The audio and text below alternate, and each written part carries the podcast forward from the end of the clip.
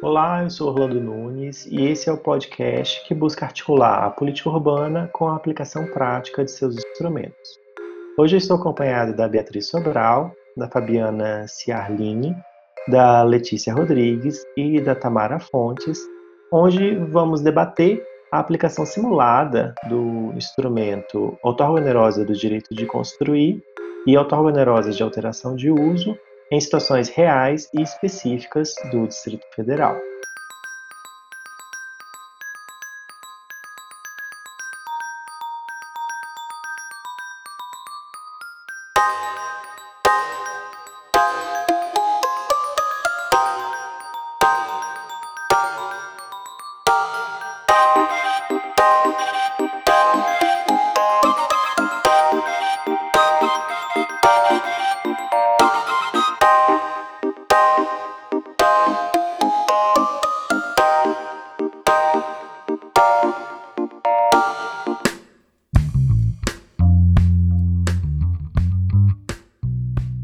Quem é você, Beatriz? Olá, eu sou a Beatriz. Atualmente estou no nono semestre de Arquitetura e Urbanismo. E esse semestre eu me dediquei a aplicar, a simular a aplicação do instrumento de outorga onerosa do direito de construir. Quem é você, Fabiana? Olá a todos, meu nome é Fabiana. Eu estou no nono semestre de Arquitetura e Urbanismo esse semestre eu me dediquei a estudar a ortogonerosa, mais especificamente a ortogonerosa de alteração de uso, a UNAUT. Bem-vinda, Fabiana, bem-vinda, Beatriz. E quem é você, Letícia?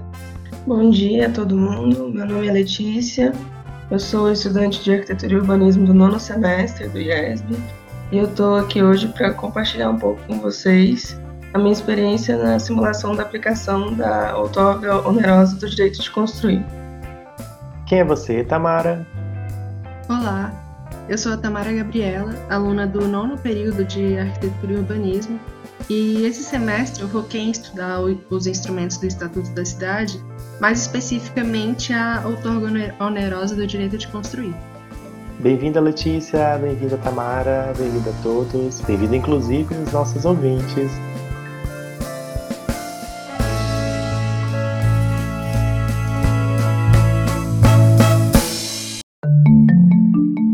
Então você já sabe, hoje nós vamos discutir um pouco sobre a outorga onerosa do direito de construir.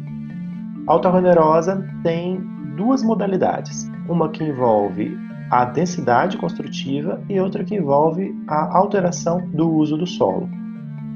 Beatriz, o que é o instrumento outorga onerosa do direito de construir?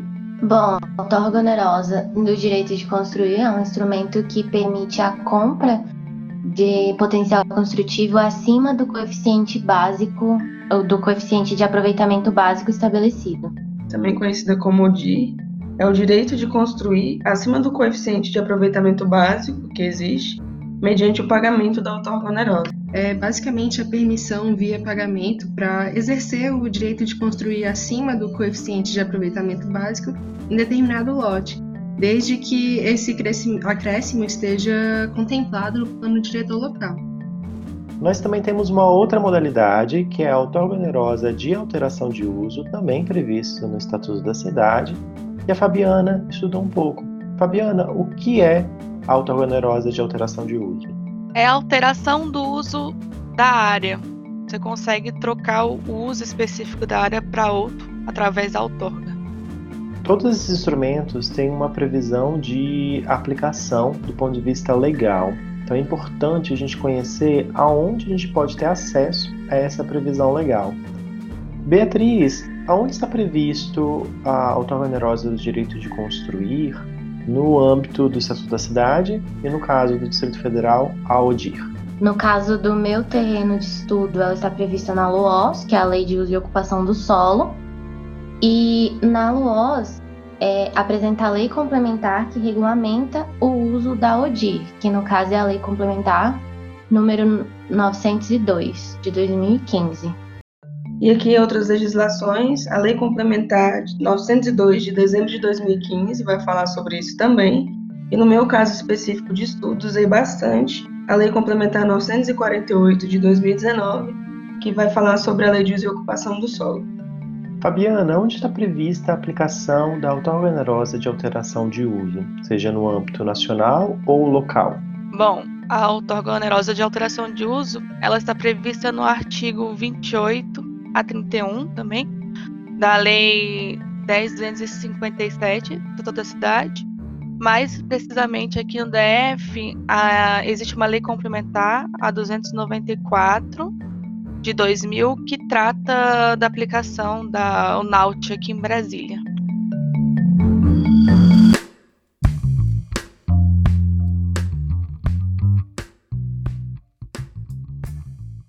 Nós sabemos que os instrumentos do Estatuto da Cidade são criados e apropriados pela política urbana local para fins específicos. Nós sabemos que a implementação de qualquer instrumento do Estatuto da Cidade depende do seu potencial de aplicação e da sua articulação com a política urbana local. Em qual contexto é mais potencial a aplicação da outorga onerosa? simplesmente autorizar a alteração do uso em qualquer contexto pode ser inclusive um prejuízo para a política urbana e especificamente para a lei de uso e ocupação do solo, como você tinha descrito.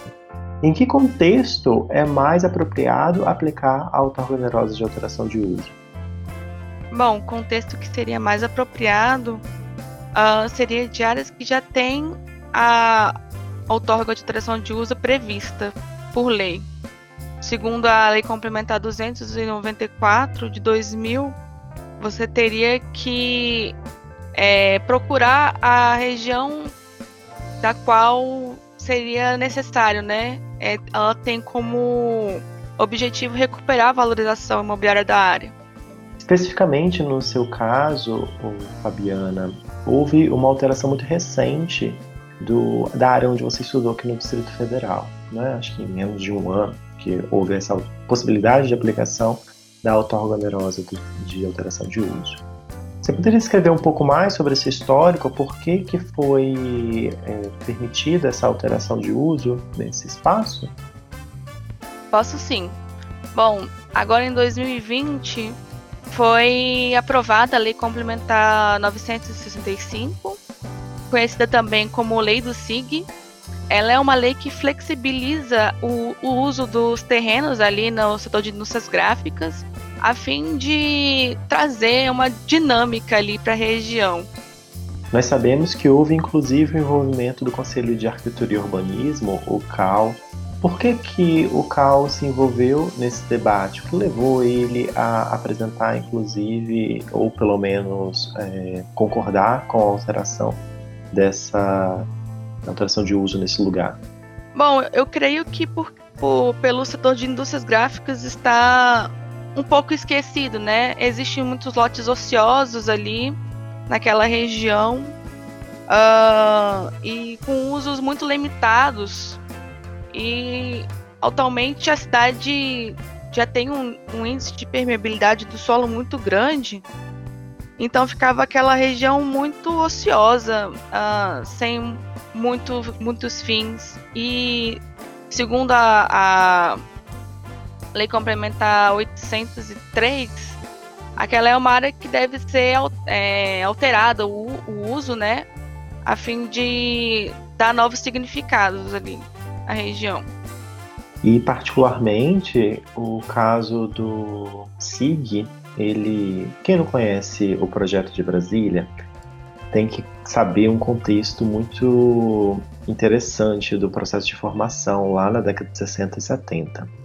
O urbanismo naquele momento era o tal urbanismo funcionalista, aonde os setores seriam claramente definidos. Então nós teríamos como aqui em Brasília, vou repetir os nomes, um setor de autarquias, um setor de bancário, um setor habitacional, um setor comercial, e nesse caso é o setor de indústrias gráficas. Então, em tese, só teria indústrias gráficas e atividades correlacionadas.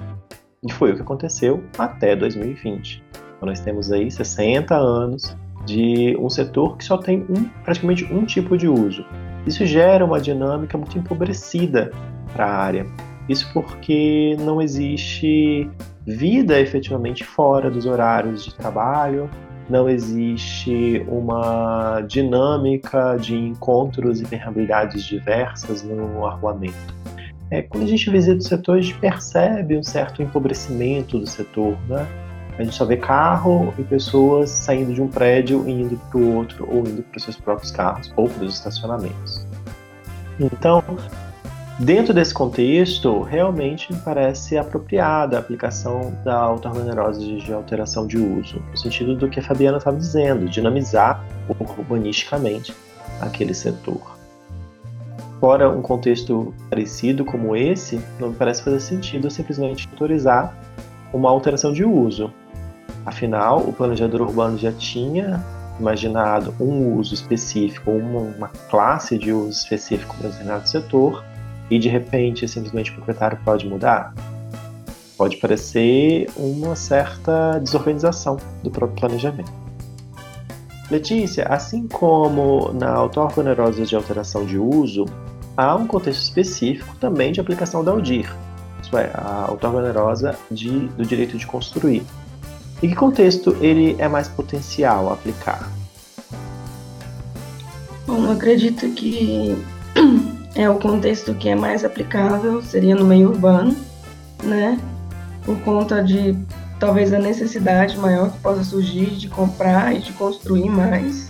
No meu caso específico, por exemplo, devido ao meu terreno não ser uma área muito grande, eu acabei tendo que propor a compra do potencial construtivo devido à demanda do meu programa de necessidades.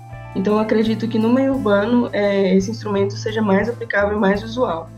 Há uma lógica de aplicação da autorreguladora do direito de construir relacionado a toda teoria que envolve planejamento urbano contemporâneo, em especial relacionado às densidades construtivas ou às densidades habitacionais o que está na classe das densidades urbanas. Isso é, o quanto se concentra a urbanidade em um determinado área do contexto da cidade e do contexto urbano. Isso muito vinculado a uma noção de uma necessidade de adensamento sobre esse setor. Qual é essa correlação efetiva entre a outorga dos direitos de construir e esse adensamento urbano? Bem, assim como eu disse na apresentação do que era o outorga, é, esse instrumento ele precisa estar diretamente ligado a, aos planos diretores das cidades, às leis de uso e ocupação do solo, porque é com esse instrumento que essa questão de adensamento das cidades e ordenamento sobre o crescimento das cidades é com essa lei que a gente consegue direcionar esse crescimento. Onde quer que, que adense mais, vai ter um potencial um pouco maior para se edificar. Enquanto áreas que se pretende não adensar tanto, já não, não podem possuir essa, essa possibilidade de vir a crescer. Beatriz, aonde é mais potencial a aplicação da auto-venerosa do direito de construir? Acredito que em áreas que possuam mais infraestrutura, e geralmente são essas áreas que têm coeficiente de aproveitamento máximo alto, então a utilização da outorga também promoveria o maior uso desse, dessa infraestrutura já existente. Exatamente, creio que na prática o, a outorga de direito de construir se dá pelo diferencial de potencial construtivo do quanto essa, esse potencial é suportado pela infraestrutura do entorno e o quanto que com mais infraestrutura a gente conseguiria suportar.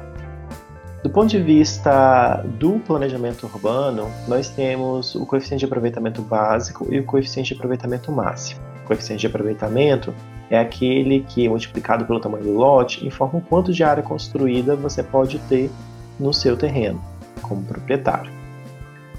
Esse é o coeficiente de aproveitamento básico. Então, vou fazer um breve exemplo aqui. Se meu coeficiente de aproveitamento é 2 e eu tenho um terreno de 300 metros quadrados, então eu posso construir de área construída 600 metros quadrados. Obviamente que não vai caber 600 metros quadrados em um pavimento térreo, porque meu terreno só tem 300 metros quadrados. Então eu vou ter que verticalizar. E aí eu vou poder construir, por exemplo, dois pavimentos. Se a seção do edifício é menor, isso é, a gente tem ali um terreno, a edificação é menor do que a área disponível de solo do terreno, vamos supor que eu vou construir 100 metros quadrados no solo. Eu ainda posso construir 600 metros quadrados. Então, eu posso construir, nesse caso, 100 sobre o outro pavimento de 100, sobre outro pavimento de 100, até chegar a 600 metros quadrados, o que nos daria 6 pavimentos. Nesse conta simples, a gente consegue identificar que a, para a política urbana não interessa muito qual é o, a quantidade de unidades que vai ser construído dentro daquele terreno. O que importa é quantos metros quadrados nós temos dentro daquele terreno. Veja, se a gente tem uma edificação de 600 metros quadrados, ela vai exigir mais do contexto urbano do que uma edificação que tem 50 metros quadrados. Isso porque vai ter mais equipamentos e mais pessoas dentro daquele terreno. Nesse caso, então, há um equilíbrio entre a oferta de infraestrutura, água, esgoto, energia elétrica e todas as infraestruturas urbanas que são demandadas, e uma quantidade de metros quadrados que nós temos disponíveis. Quer dizer, que a gente pode construir. Caso a gente queira construir além dessa disponibilidade de infraestrutura, surge então a auto-organosa. Não é aplicado em todos os contextos, porque em alguns contextos não é possível construir além da infraestrutura prevista. Mas em lugares onde nós temos uma infraestrutura que com um pouquinho mais, às vezes uma ampliação maior da rede, a gente conseguiria adensar mais, então é permitido construir mais pavimentos. Mas para isso, o proprietário vai ter que pagar. A cada metro quadrado, ele paga um valor que é diferente em cada um dos terrenos, não tem como a gente estipular aqui agora valor médio. O que importa é que com esse valor pago, o poder público vai poder colocar e ampliar essa rede de infraestrutura. E ao ampliar essa rede de infraestrutura, a gente vai dar suporte ao maior adensamento da cidade. E assim como Tamara disse, nós temos que promover o maior adensamento das cidades para que a gente promova um maior equilíbrio ambiental, tanto da cidade quanto do contexto do meio ambiente natural do circundante.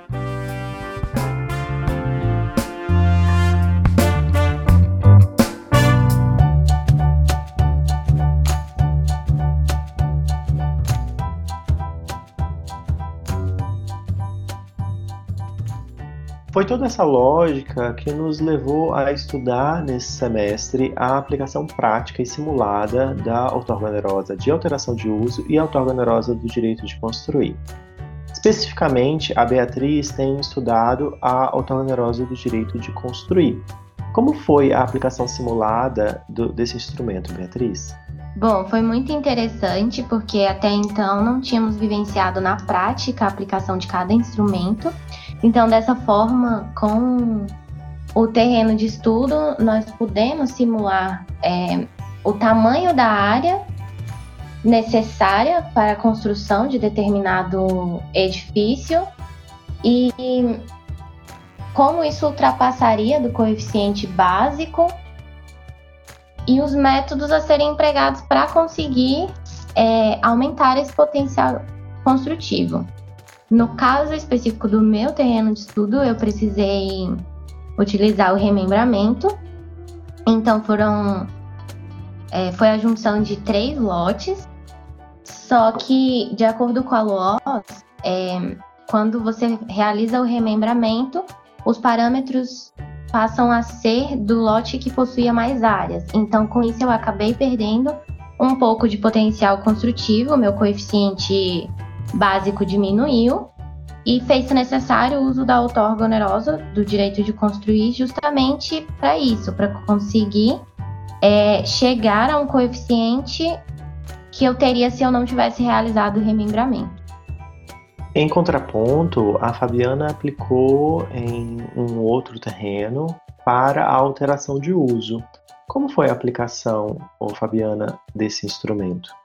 Bom, a lei vigente ali da minha área em específico, estou de notícias gráficas, é a NGB 5288, do qual define o uso da minha área como setor de jornais, revistas, editoras, transmissões de rádio e TV. Então, em consulta ao site né, do CIDU, mais especificamente ao portal, uh, eu acabei encontrando a norma vigente, a, a, no, a essa NGB, do qual me dava essas, essa, esses usos e dizia, trazia nela também que o, a alteração de, de uso dessas áreas poderia vir através da autorganerosa, mas, e também foi reforçado pelo, pela lei complementar que saiu agora em 2020, a 965, então, eu não tive muita dificuldade de saber o instrumento que eu tinha que aplicar, porque já estava escrito ali se eu quisesse alterar. Então, eu não tive tanta dificuldade assim. E qual é o passo a passo de aplicação da ortogonerosa de alteração de uso? Bom, a ortogonerosa de alteração de uso, aqui no DF, ela é regulamentada pela 294, ali complementada 294. Uh, ah, para mim encontrar a forma de aplicação dela, além de ter que seguir a lei complementar é, 965, que foi aprovada recentemente, uh, eu tive que procurar nessa 294, do qual descreve que a autorganerosa ela deve ser feita a partir de uma especulação imobiliária da área, é, descrita na em um laudo disponibilizado pela TerraCap. A gente sabe que a aplicação da auto-organerosa, seja ela de alteração de uso, direito de construir, depende da legislação local, essas que a Fabiana estava descrevendo. Então, se você quer aplicar a auto-organerosa, primeiro consulte a legislação vigente, seja na, seu, na sua cidade ou no seu terreno, especificamente. De forma geral, a aplicação ela se dá no interesse do proprietário de querer alterar o uso e a abertura de um processo onde já está previsto, a legislação já prevê para qual uso você pode alterar. Né? Então tem uma lista de usos permitidos e uma lista de usos onde você pode mudar de classe. Você faz solicitação então e o poder público vai fazer o cálculo para mensurar o quanto é que você deve pagar para essa alteração de uso. Esse cálculo também tem uma metodologia muito específica e prevista na própria legislação. No caso do Distrito Federal, a, essa, esse cálculo resulta em valores que não são tão acima do que seria um valor de mercado de um imóvel, efetivamente deve considerar algo que a Fabiana nos disse sobre a especulação. Quando você muda a alteração, muda de um uso para o outro, isso pode gerar valorização daquele imóvel, porque veja, se a gente tem uma alteração de uso residencial para uso comercial, o uso comercial ele é mais valorizado, e é mais valorizado porque é um uso que permite produção, lucratividade. Na área residencial, o máximo que você pode ter é um, um aluguel, né, que não é tão lucrativo assim, que não gera tanta renda. Já quando você tem um comércio, você, dependendo desse comércio, claro, tem possibilidades. Lembre-se que especulação é sempre possibilidade. Então, você tem a possibilidade de ter altos rendimentos, depende do que você vai vender ali. Por isso que o uso residencial tem uma valorização. A alteração de uso, a onerosa de alteração de uso, prevê isso. Se altero de um uso para o outro e vai gerar valorização imobiliária, ou seja, vai gerar um aumento do valor de mercado por causa dessa especulação, então o poder público ele vai adquirir esse, esse, esse diferencial. Vamos supor, por exemplo, que o seu lote vale 100 mil reais se, você, se o seu lote é residencial. Se você alterar de residencial para comercial, ele vai de 100 mil reais para 125 mil reais, só por causa da alteração do uso. Não, não tem nenhuma rede de infraestrutura extra, não vai ter nenhuma benfeitoria no terreno, só alterou o uso, efetivamente, meramente burocrático. Aumentou 25 mil reais. É esses 25 mil reais que o poder público vai cobrar de você.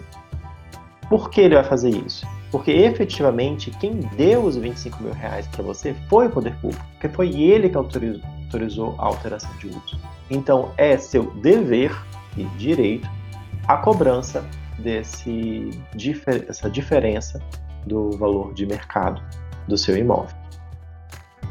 É muito difícil a gente conseguir mensurar a especulação. Porque ela não tem efetivamente um, uma regra, um padrão pré-estabelecido. Especulação é interesse de mercado que fica flutuando, então nem sempre a gente tem como estipular com clareza. Mas existem algumas metodologias que nos permitem fazer uma avaliação. Os corretores de imóveis, inclusive, utilizam diariamente, afinal, eles são os que principalmente fazem avaliação de imóveis. A gente vai muito nessa linha de avaliação de imóvel para definir o quanto que ele valia antes e o quanto que ele vale a partir de agora com a alteração de uso, ou para valer com a alteração de uso. Letícia, a ODIR também tem um conjunto de passo a passo para a aplicação. Você poderia descrever um pouco para a gente como que funciona essa aplicação passo a passo? Bom, então, é, no meu caso específico, já vou falar que já de acordo com o que é estabelecido né, pela lei, existe uma fórmula específica para a gente poder aplicar, mas basicamente no meu processo eu percebi que eu necessitaria de mais área, né? A minha área necessária útil para o meu projeto né, ser composto, ela ultrapassa o coeficiente de aproveitamento básico que é permitido no meu terreno. Então eu tinha que ir atrás de como que eu faria para poder comprar mais potencial construtivo, né? Então, a primeira coisa que eu fiz, basicamente, foi ver quanto de área a mais que eu ia precisar, e a partir disso foi necessária a aplicação de uma fórmula específica, né, que é estabelecida, que vai dar para a gente o valor a ser pago pela, pela UDI, né? Então, quando eu estava fazendo a conta, né, a aplicação de todo esse processo, eu fui atrás, primeiramente, de descobrir o valor do metro quadrado na região, porque no meu terreno em específico, é, como ele é um terreno vazio, ele é um terreno que não tem um IPTU cobrado sobre ele, ele é um terreno público também, então eu tive que ir atrás de terrenos similares a ele, que tivessem o mesmo uso, descobri o valor venal através disso, então eu fui atrás desses terrenos, descobri o IPTU, né, o BC IPTU, que é o valor imposto né, sobre esses terrenos, a partir disso, eu consegui descobrir o valor do metro quadrado na região, peguei esse valor, multipliquei pela área total do meu terreno, assim eu consegui descobrir o valor venal, que seria o valor da unidade imobiliária no meu caso. E aí, aplicando na fórmula, eu acabei descobrindo o valor final, né, que eu deveria pagar mais pra, por essa área que eu teria que construir, que foi um valor estimado de 44 mil reais. É, então a gente já pode tirar uma conclusão a partir dessa afirmação da Letícia, que é sempre que a gente vai aplicar a outorga onerosa, nós temos que ter um projeto de arquitetura. A gente precisa saber o quanto de metro quadrado extra você vai precisar. Afinal, existe, claro, uma diferença entre o coeficiente de aproveitamento básico e máximo. Vamos supor que você poderia construir 300 metros quadrados extra do que estava previsto originalmente. Mas por que você vai comprar 300 metros quadrados extra se você só precisa de 20, por exemplo? Não é? Então, sempre consulte um arquiteto para saber quantos metros quadrados efetivamente você vai precisar extra e antes de começar a construir, compre o potencial construtivo, porque existe muitos meandros da legislação que pode criar algum empecilho para a compra. E se você deixar para comprar depois, pode ser que a fiscalização solicite que você faça uma demolição da quantidade de metros quadrados extras que você não comprou e construiu. Tamara, como foi a aplicação do instrumento otorgoneroso do direito de construir na sua simulação aqui do Distrito Federal? Então, a minha simulação, depois de ter lido a Lei Complementar número 902 de 2015, ficou até tranquila, porque lá cita a fórmula de cálculo, que é que usa basicamente é, o valor da unidade imobiliária, o coeficiente de ajuste, o coeficiente de aproveitamento máximo e o coeficiente de aproveitamento básico relacionada ao lote que a gente está trabalhando.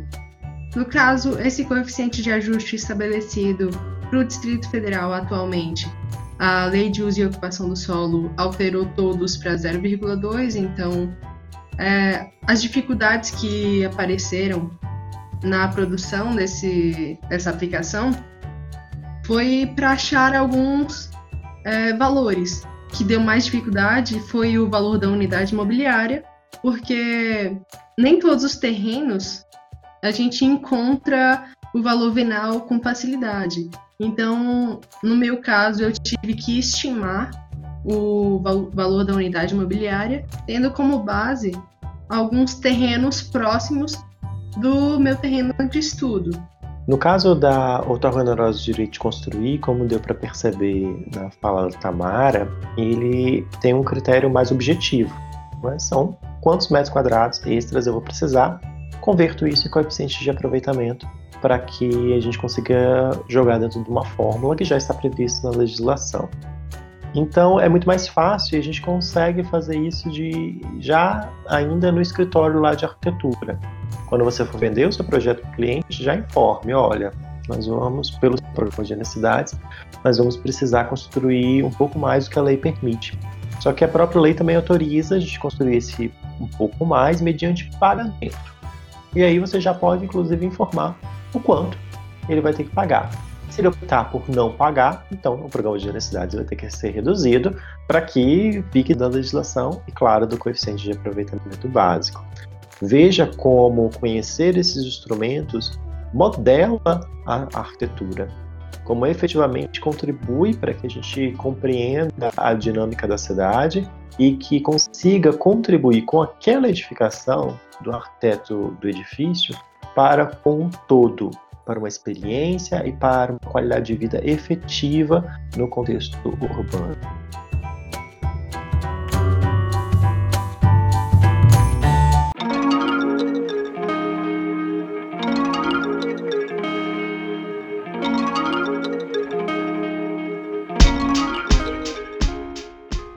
Caminhamos para o encerramento do nosso podcast.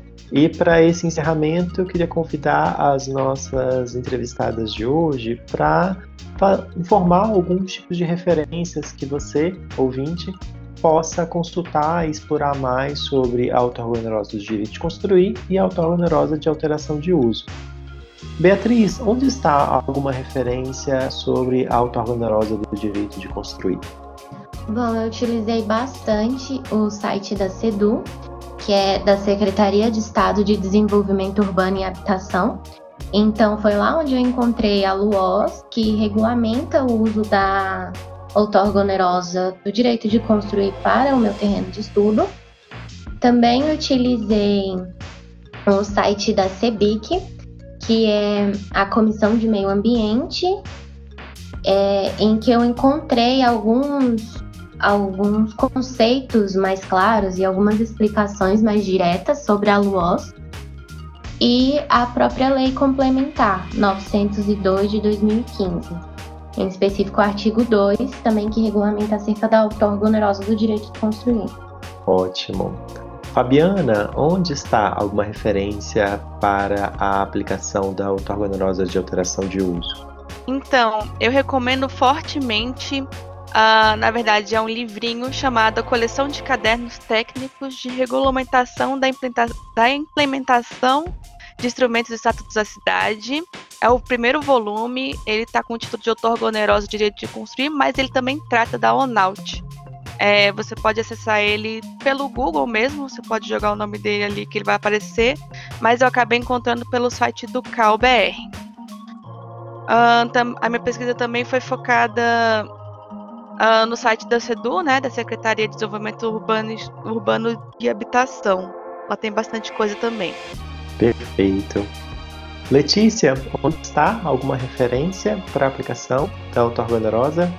Bom, é, no meu caso, além de utilizar as leis complementares, tanto a 902 de 2015 quanto a 948 de 2019, eu também encontrei um canal no YouTube que é de uma advogada e ela vai falar bastante dessas questões é, arbitrárias, né, é, dentro do Estatuto da Cidade, mais legislativas, como o DIRA, o NAUT também, também vai falar de operações urbanas consorciadas.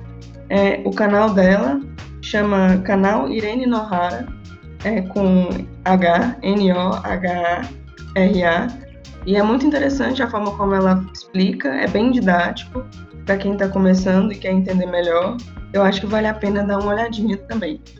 Obrigado, Letícia. Tamara, onde está alguma referência para a aplicação da outorga onerosa?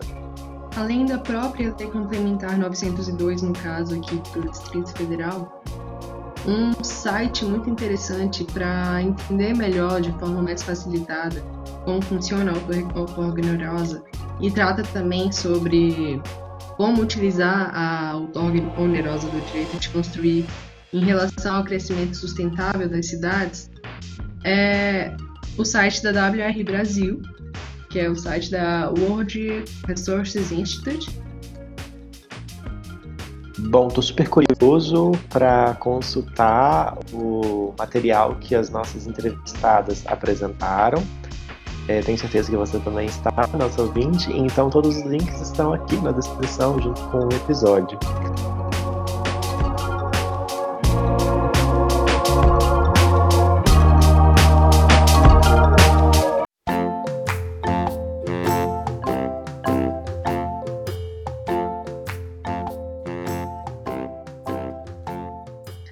Agradeço você que nos acompanhou até agora e agradeço também as nossas entrevistadas.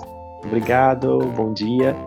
Obrigado, pessoal, por escutar até aqui. Foi ótimo participar do podcast e eu achei que enriqueceu bastante o que eu já tinha pesquisado acerca do tema.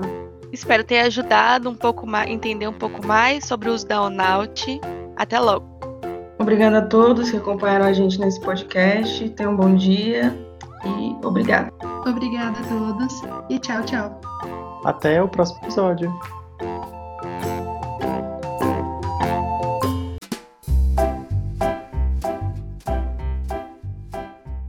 Qual é o contexto de implementação do IPTU progressivo? Que IPTU progressivo, né? Acho que eu falei IPTU progressivo no anterior também, né?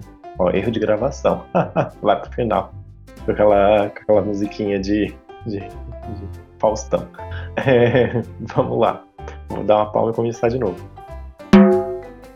Uh, a lei 294, a lei complementar 294, perdão, ela regulamentaria. Ai, professor diz corta. A gente pode começar de novo. Ai, desculpa. Eu nunca travo. Imagina, não tem problema. É porque quando a gente fala gravando, que a situação... É dar um ponto. Não é? Ai, professor, desculpa. É porque é tanta lei, eu tenho, tanto, eu tenho tanta lei complementar, desculpa. Vamos começar de Imagina. novo? Vamos. Esse crescimento sustentável em algumas cidades de Brasília. Brasil, oh, cida, oh, desculpa. cidades do Brasil. Se der pra cortar isso aí.